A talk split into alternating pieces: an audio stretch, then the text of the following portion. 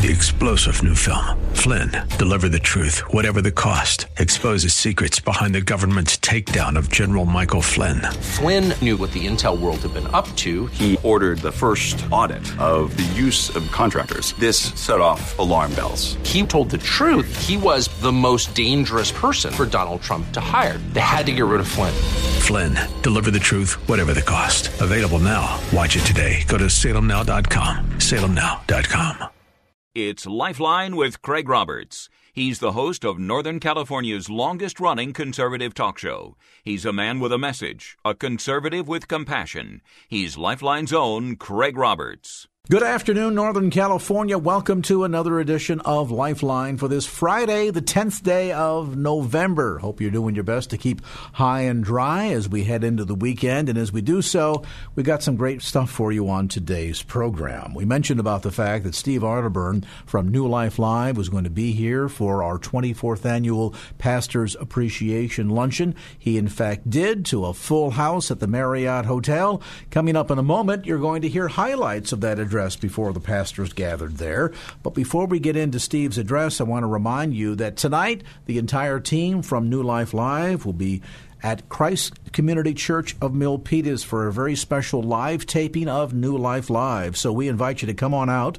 That's at 1000 South Park Victoria Drive in Milpitas, and you can get all the details on the KFAX website at kfax.com. New Life Live, Steve Arterburn, the team, tonight, 7 p.m at Christ Community Church of Milpitas. Details again on the KFAX website at kfax.com. You're in for a real treat. You're going to hear a side of Steve Arterburn you don't typically hear in the day to day broadcast as he addressed a gathering, packed house, at the Fremont Marriott Hotel earlier today for the 24th annual KFAX Pastors Appreciation Luncheon. Let's give a listen. Steve is the founder and the president of New Life Live Ministries, which we need to stand up when we say those words. New Life Live Ministries is a ministry over the radio and over television on over 200 channels uh, and, and all over the country that counsels people on biblical truth. It is the number one counseling service, Christian counseling service in America today via radio and television. Now, Steve is a unique guy. He's, I think he's kind of like the Renaissance man in God's family. Um, he doesn't just do radio and television. Uh, Women of Faith, you know the name? Women of Faith? How many have attended Women of Faith? Ladies all over? Yeah. Steve created that. That's his brainchild. He created it. Where over 5 million women have come to those events over the years and over 500,000 have come to know Christ as a result to Women of Faith. That's Steve. Not only that, he has, he has bestsellers left and right out in the bookshelves. And I don't even, Steve, I don't even know how many, I think it's 30 million books that you have in print today. I, that's more than I have in my library. I mean, I just 30 million books. I mean, that's extraordinary. Extraordinary. Not only that, but he is recognized not only within the body of Christ as one of our spokesmen, but the culture comes to Steve and says, Steve, tell us what you Christians think. In fact, Steve has, has been featured in New York Times, USA Today, U.S. News and World Report, uh, CBS News, and on and on. That list goes. But then the world's culture still says, give us more. As a result, Steve has been a guest with Oprah. Steve has been on Inside Edition. Steve has been uh, interviewed by Gentleman's Quarterly, GQ magazine. I mean, the whole culture says he's a spokesman for us in what he believes and what we believe, and they come to him for those answers. He has been involved in, in, in uh, the creation of an of a phenomenal Bible resource, Every Man's Bible. If you aren't familiar with every man's struggle that's going on, uh, Steve has been at the forefront of helping guys get through the sexual addictions. And the guys in ministry who have come through and gotten free from sexual addiction. Steve has been at the forefront of helping so many of our fraternity. And we are so indebted to you, Steve, to take some time out and be here today and share with us. Would you give a real nice California welcome to Steve Arterburn? Thank you.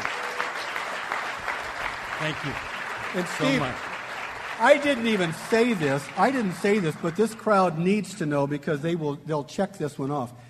In your spare time, you're a pastor of a local church. Right.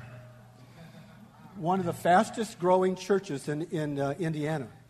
And uh, this is the teaching pastor. So I want you to know he knows our side of the pulpit. Okay? Steve, take it. Thank you. Thank you, Ron. Appreciate that so much. Well, it is a, a great honor to be here, and for a lot of different reasons. But um, almost 30 years ago, there was a group here in Northern California known as Menlo Ventures. And uh, they wrote a check for a couple of million dollars to me to start an organization that would help people who are struggling with problems from a biblical perspective, provide Christian counseling. And so our roots are here in, in Northern California. And I have loved all of my experiences with KFAX. And, you know, Craig Roberts is such a, he's a fellow fighter uh, for life. And we have had the great privilege of speaking together uh, for Sanctity of Life in many different times. And our audience uh, is jam packed with KFAX listeners. And I love getting to be here. And of course, getting to be on uh, KFAX is part of the Salem Broadcast Network. And one of the things that I have come to understand about Christian radio is that there are so many people who would never mention the word Jesus. They would never ask anybody in the workplace uh, about their faith or, or anything. But in the privacy of their car, when nobody is around, they will turn on Christian radio. And they will hear somebody say something that changes their life forever. And, and that doesn't happen on television, it doesn't happen in any other place, I believe, than that intimate one on one experience in a car on the way home or on the way to work or, or, doing errands. And we are just so honored to get to be on Salem stations. And uh, Ron is such an amazing man. He, I mean, he could have been an apostle 2,000 years ago because he, he writes letters. He writes these most profound letters that are a blessing to so many people. And, you know, it, it, he was just born at the wrong time, or we'd be opening up first chapter book of Ron, and it'd be great. Anyway. Um,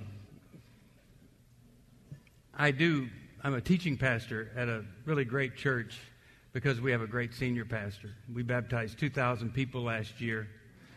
And um, it is really unique. I, I don't just teach, but sometimes I'll have sessions with folks, and we have unique people like you do. Like I asked one guy, I said, Hey, how, how did you hear about uh, Northview? He said, Oh, my mistress told me that I should start going. Well, okay, well, that's take them any way we can get them. You know, just uh, come on. So, but that is true. That is true. Ron mentioned uh, Baptist. I am a. Uh, I was raised uh, Southern Baptist. I, I, love to tell the story about when uh, my parents were so strict.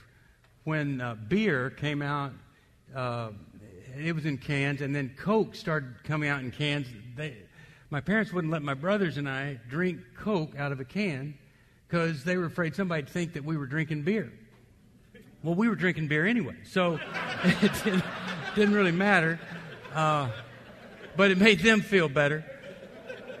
But I, I, like to say I'm a recovering Southern Baptist because because uh, I have uh, I've learned to dance in my adult years. Not very well because I kind of missed it in the development stage, but but when I was a senior in high school in Bryan, Texas, I was in charge of the assembly committee. And I, it was my job to greet speakers who would come and speak to the students. And back then, you could actually have someone come and talk about Jesus. And the last assembly we did before Easter, there was this giant of a man named Johnny Bisagno. He was the pastor down in Houston, and he was to come and deliver the message. I went out to greet him, and he stepped up from the curb, this giant of a man. And he looked at me and he shook my hand and he said, Son, you're going to be a preacher. God has told me in my spirit that you will be a preacher one day. And I said to him, Well, thank you. Uh, I'm actually uh, the student director of the choir, so I'm in front of people, I sing and, and all. Uh, and he said, I don't care. Uh, he's a big guy. I said, Okay. Uh, but he said, You're going to be a preacher.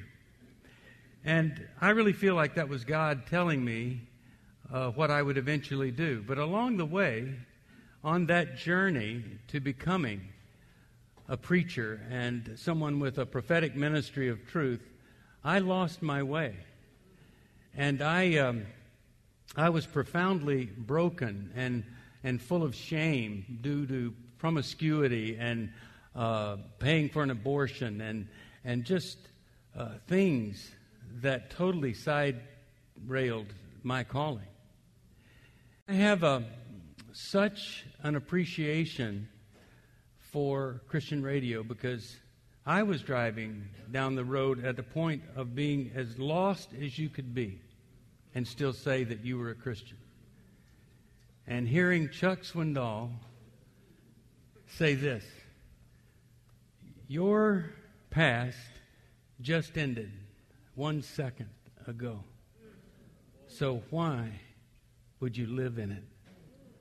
And that began a healing process for me that resulted in me studying counseling and starting new life. And we have had the great blessing. This will be our 30th anniversary next year. And I am so grateful to be able to do it. So when I'm speaking to preachers who you've dedicated your whole life, this is what you do. I, I often feel like an arsonist speaking to a group of firefighters. I'm, I'm the least qualified to do it. But I'll tell you, I know what you're up against. And I know this that some of you have uh, graduate degrees that you've gone off and, and you've honed your skills even to that degree. And I know that like with a graduate degree, the average salary of a pastor is $50,000, and people with other graduate degrees, it's $180,000 to $200,000. And without a graduate degree, the average is much lower. And yet, you don't do it because it's a job, you do it because it is a calling. And you, you would be miserable if you didn't live up to that calling. And how many people do you know bail out of that calling. And life does not get better. I don't know of any group that answers this calling and works so hard. You're really never off. I know that. You're on duty all the time. And your spouse knows that, and she's having to work with, or he, work with resentment all the time of everybody wanting a piece of you. It is not easy what you do. And, and I really believe, and this is what I want to talk to you about, that if you're trying to do it under your own power, you are going to be one miserable person in ministry. Now, according to John 10:10, 10, 10, it says that if you follow the teachings of Jesus, you're truly his disciple and you will know the truth, and the truth will set you free. It doesn't just say you can memorize a verse and, the, and that's going to set you free. You have to live it. You have to become an apostle, a, a disciple, a follower of Jesus.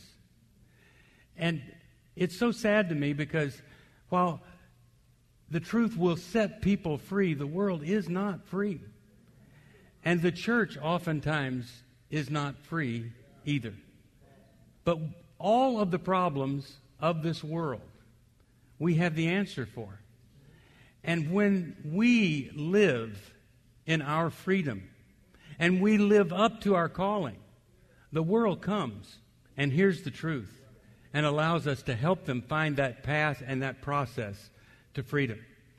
On Wednesday, some of my uh, buddies, uh, Henry Cloud uh, is on radio, and an old buddy of mine, Jim Burns, is a guy I used to write books with. Uh, some friends and colleagues, Dr. James Dobson and other folks, we were at this briefing in Washington, D.C. Uh, with Health and Human Services that has established a faith based office inviting people to come and, and ask for money to fund groups that will help people, especially in the area of severe mental illness, to integrate back into the community, veterans, former prisoners, and then um, those that are suffering from this opioid epidemic. They told us that there are 44 million people in America struggling with either a drug or a mental illness problem. You all know the divorce rate is horrific in the secular world and in the Christian world. And even more than that are the miserably married people that would do anything to get out of that marriage, but they won't. And I think it is so tragic that what we have solves all of that. I mean, Jesus is the answer. The problem is, the problem is, is that we, we get lost, or we get hung up, or we get stuck on the way to the answer, which is Jesus. And so, what New Life has been trying to do is help people find that path and that process back to our Savior. And it's so, it's so humbling to speak to so many people who are trying to do that exact same thing. Um, we just took 200 people to, to Greece and to Turkey, to Ephesus. We just got back last week. Uh, we, we still aren't fully recovered. 200 people is too many people to take. The bathroom lines are too long. Don't do it. Okay. but we, we understood and we understand now what Paul was up against in a way that we never dreamed. Everywhere he went, the whole culture was organized against him, kind of like today. And everywhere he went, people believed he was either stupid or crazy or confused, kind of like people think that of us in this culture today. But he confronted them and their false gods with courage like I've never seen. But there was one thing that he did.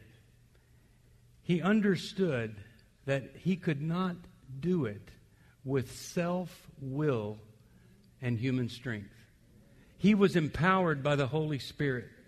And we must never lose sight of the challenge that even though we can do great things, even though we can conquer some big mountains, if we are not filled with the supernatural power of the Holy Spirit and we are not living out our calling under the power of that Spirit, we will fail and we will be miserable and we will pass that on to others.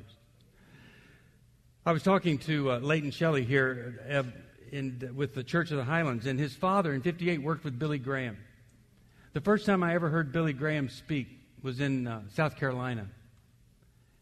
And when I heard him speak, there was, there was nothing really spectacular about his message other than the fact that the Holy Spirit was with him and his truth. And I watched thousands of people come to Christ that night so many times we are so caught up in what we think we have to do and need to do versus just asking the Holy Spirit to come in and do for us what we cannot do. So the question is always are we going to function under self will or under the power of the Holy Spirit? You know, that we all know the, the fruits of the Spirit, the fruits of the Holy Spirit. We also know the fruits of self will control, strife, bitterness, arrogance, confusion, impulsivity, disappointment. We know that some people think their spiritual gifts are manipulation, uh, shaming, discouragement. And Ron comes along and says and hammers it into our head do not be afraid. And you know what we do out of fear? We, if we are fear based people, our fear usually is of other people. And so we do things out of fear to neutralize the people that we're afraid of. Some men, of course, they've never resolved these, these issues with, with their mother. And so rather than treat a woman as a real life person, an equal person worthy of God's love, they objectify her. And they neutralize her power. But the same thing can happen from a woman who's never fully worked out whatever problem it was that she had with her father. And in fear, she may not objectify him, but she might, she might, well, emasculate or put him in a category or a role, or she might dominate. It's all out of fear. If we are in relationships that are fear based, not love based, people, they will know that. They will experience that. And they won't trust us. And God will not honor it. When we have fear, we must be in control. We must protect ourselves. And, and the fruit of all of that is going to shine way, way too brightly in our ministries.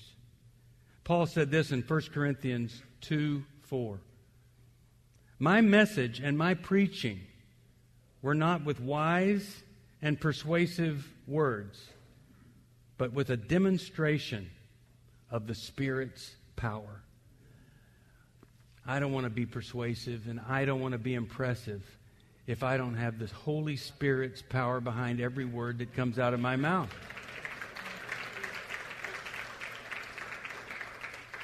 So here's the question What's fueling whatever it is that you do?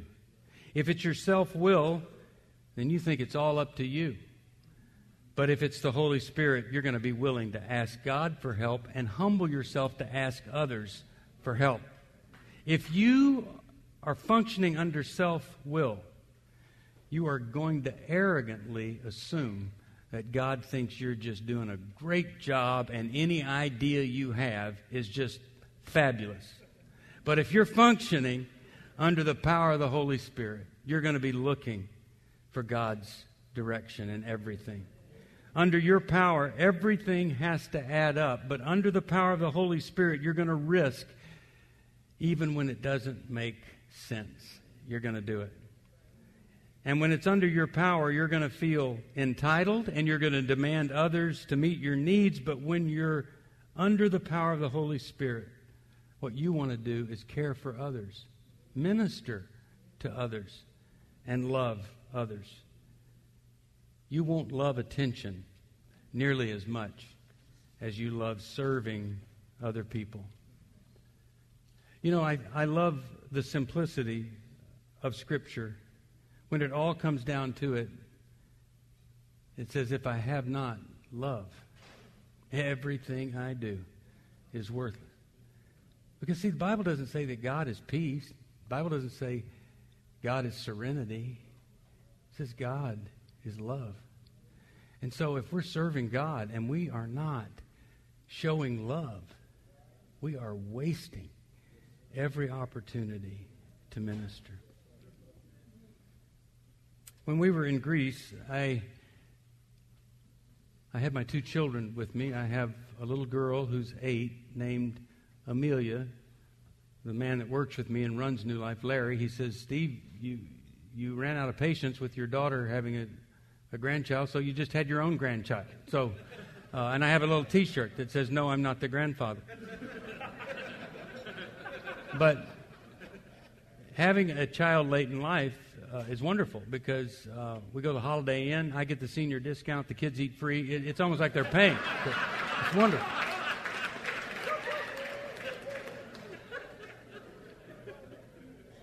but um, I have Amelia. Uh, she's eight, and then Solomon, our first Jewish child, is uh, 11. and we were in Greece, and it was grueling and exhausting. And we were in a hotel one night, and I heard the words that terrorize parents so frequently Dad, would you tell me a story? Oh. And I, I, I just felt like I had to do it. And so we had been talking about love. And I said, Well, there was a man who didn't feel very close to Jesus. And so he said, To be closer to Jesus, I want to suffer. So he went down and bought a pair of shoes that were two sizes too small. And he thought that if he would walk in misery, blisters, and pain, after one year, he would feel closer to Jesus. And after a year, he just felt a lot of pain in his feet.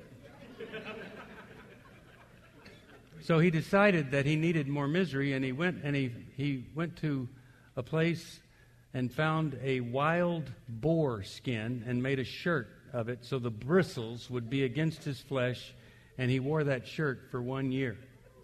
And after a year, he had some kind of strange swine rash that was hard to get rid of. But he wasn't closer to Jesus.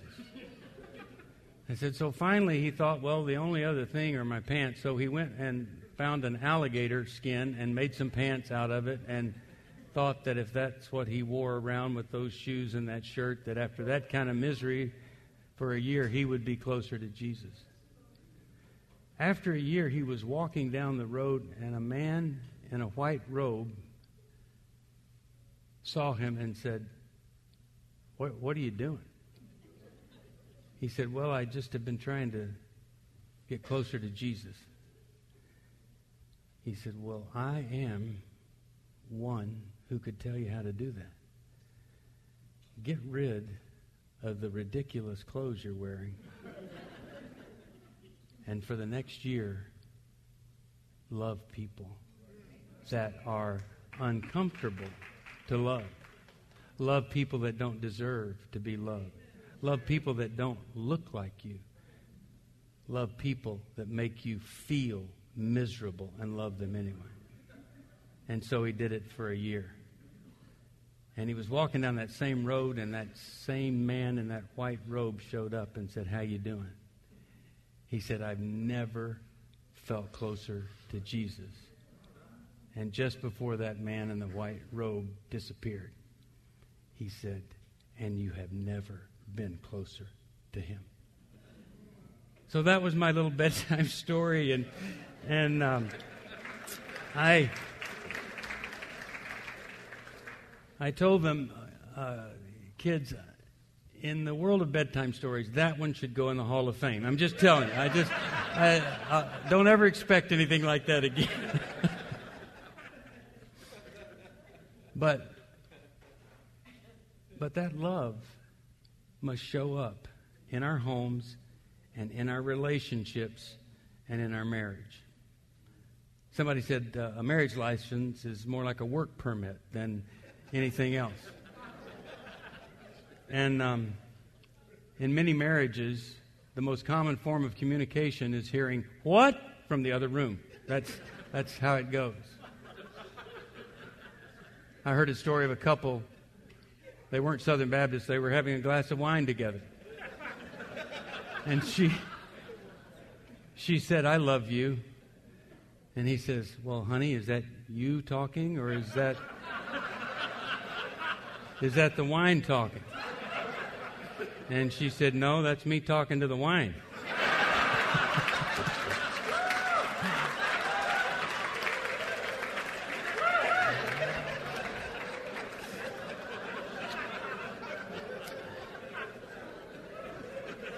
So uh, that's not what we're going for here. I, I, said some really stupid things. And one, one day I said to my wife, I said, honey, it, in your wildest dreams, did you ever think you'd be married to somebody like me? And she said, You know, come to think of it, you've never really been in my wildest dreams.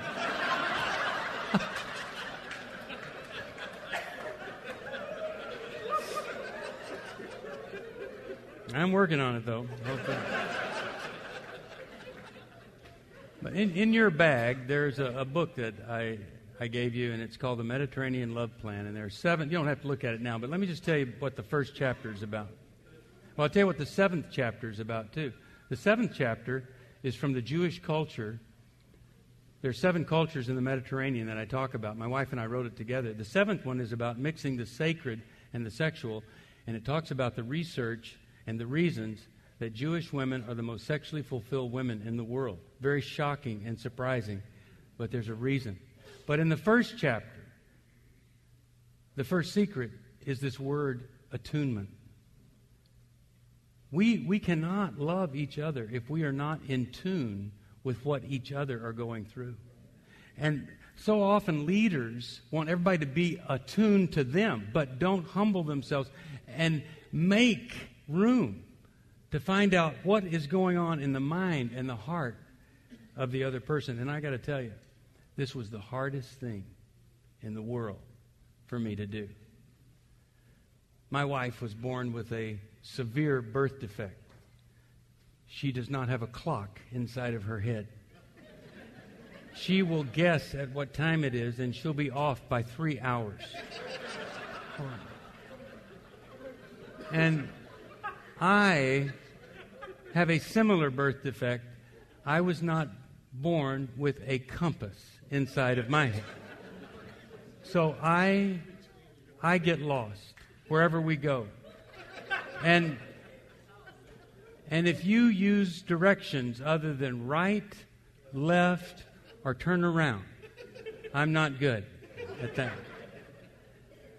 And so we'll go somewhere, and I'm downstairs pacing. She, she, she's just up there getting dressed, and, and I'm thinking, we've got to get out of here. And she's up there thinking, no need to rush. We're going to get lost anyway.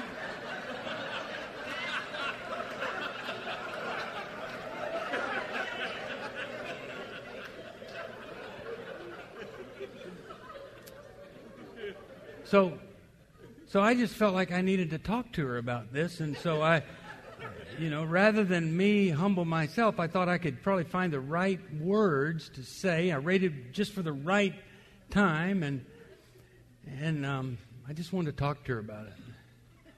And uh, so finally, I, I felt it was the right time. And uh, obviously, I was not attuned to where she was. And so I said, honey, I just, there's just something I, I've been praying about this because I wanted to take that spiritual high place. praying about this. And uh, it's just something. I said, I want to, there's something I'd like you to work on, but I, I tell you, you name anything you want me to work on, I will work on it. But there's just this one little thing I want you to work on. And she said, Okay, there's something I'd like you to work on. I said, Sure, yeah, you tell me, and then, and then I'll, I'll tell you. She says, I'd like you to work on not wanting me to work on anything. I said, okay. I, I said, I think I'll work on that right now.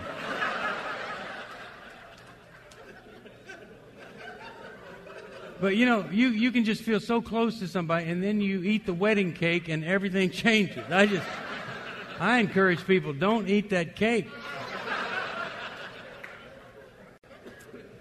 Right, right after we got married, I discovered we had just a slight difference in communication style. If I was a superhero, I would be known as Bullet Point Man.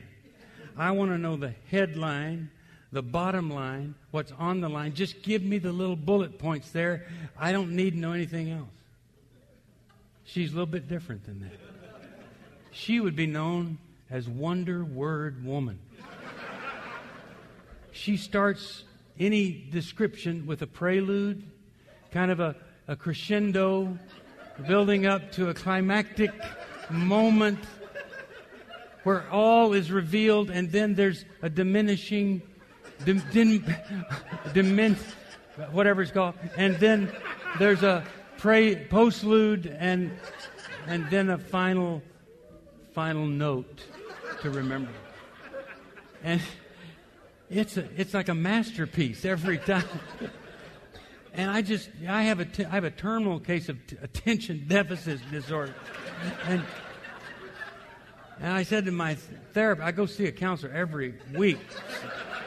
Some have said go twice, but I said, I, I am having a hard time sticking with her here. And he said, Well, let me just give you a little trick.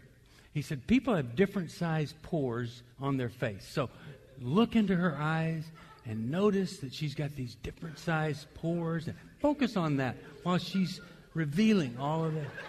So the next time she starts in, I want to be attuned. And so I'm just looking, looking at these pores. and I am there, 100%. And she says to me, You are so focused on me. And I said, You have no idea. and,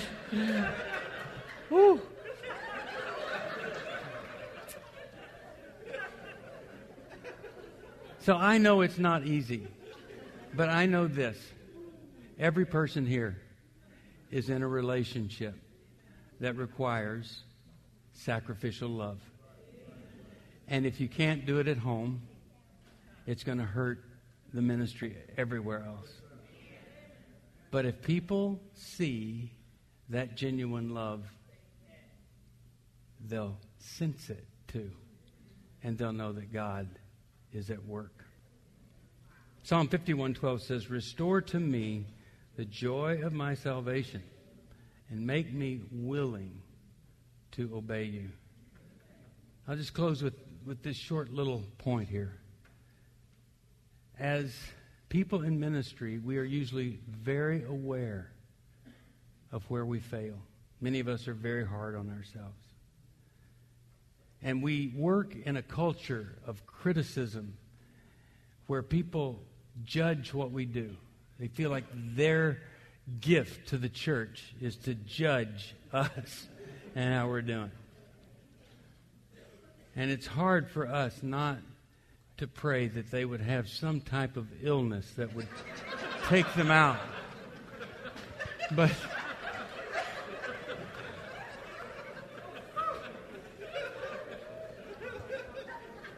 See, you know. I mean, you, you know. But I'm going to tell you, a lot of people are aware of a lot of things. And a lot of people want their lives to be different. But the last part of that verse says, Lord, make me willing. It's willingness that separates those who transform their lives into what God called them to be and those that get stuck at some place. And I pray that God will make you willing. I've told this before, but when you go to Outback Steakhouse, they serve these deep fried onion blossoms that kill people every single day. and and it, it's a horrible PR thing for them. They have defibrillators around the room. People eat these things at Outback, and and then people will just fall out in the aisle there, and they'll, you know, the waiters are trained. They'll get the defibrillator, zap them back, and and of course they can't save everybody. And rather than take them out front, they take them out back. That's why it's called out back. Steakhouse.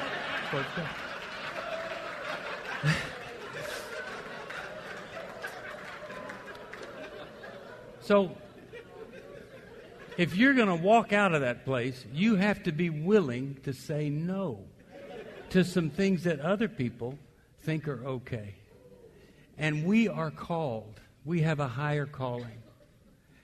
And there are a lot of folks that think a lot of things are okay to live with. It's my cross to bear, it's my burden, it's my thorn in my flesh. And I'm going to tell you, that's a lie if you're willing, you can get some help for you, your marriage, your kids, and God can transform your life. But it takes humble willingness.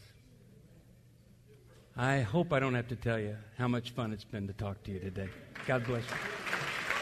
Thank you. Thank you. And there again, Steve Arterburn from New Life Live. Don't forget Steve and the team tonight at 7 p.m. You're invited. This free event, a special KFAX listeners appreciation event taking place at Christ Community Church of Milpitas. That's at 1000 South Park Victoria Drive in Milpitas. And you can get complete details on the web at kfax.com. The event begins tonight at 7 p.m., so we invite you to come on down and see us. We'll take a brief timeout, get you updated on traffic, then back with more on this edition of Lifeline. Three star general Michael J. Flynn, head of the Pentagon Intelligence Agency, knew all the government's dirty secrets. He was one of the most respected generals in the military. Flynn knew what the intel world had been up to. He understood its funding. He ordered the first audit of the use of contractors. This set off alarm bells. The explosive new documentary, Flynn, Deliver the Truth, Whatever the Cost, uncovers the facts behind this scandal. Flynn told the truth. He was the most dangerous person for Donald Trump to hire. I find out the worst enemy that I'm going to face in my life is right here in America. They took my assessment and they wanted me to change it. And I was like, I'm not changing it. They had to get rid of Flynn.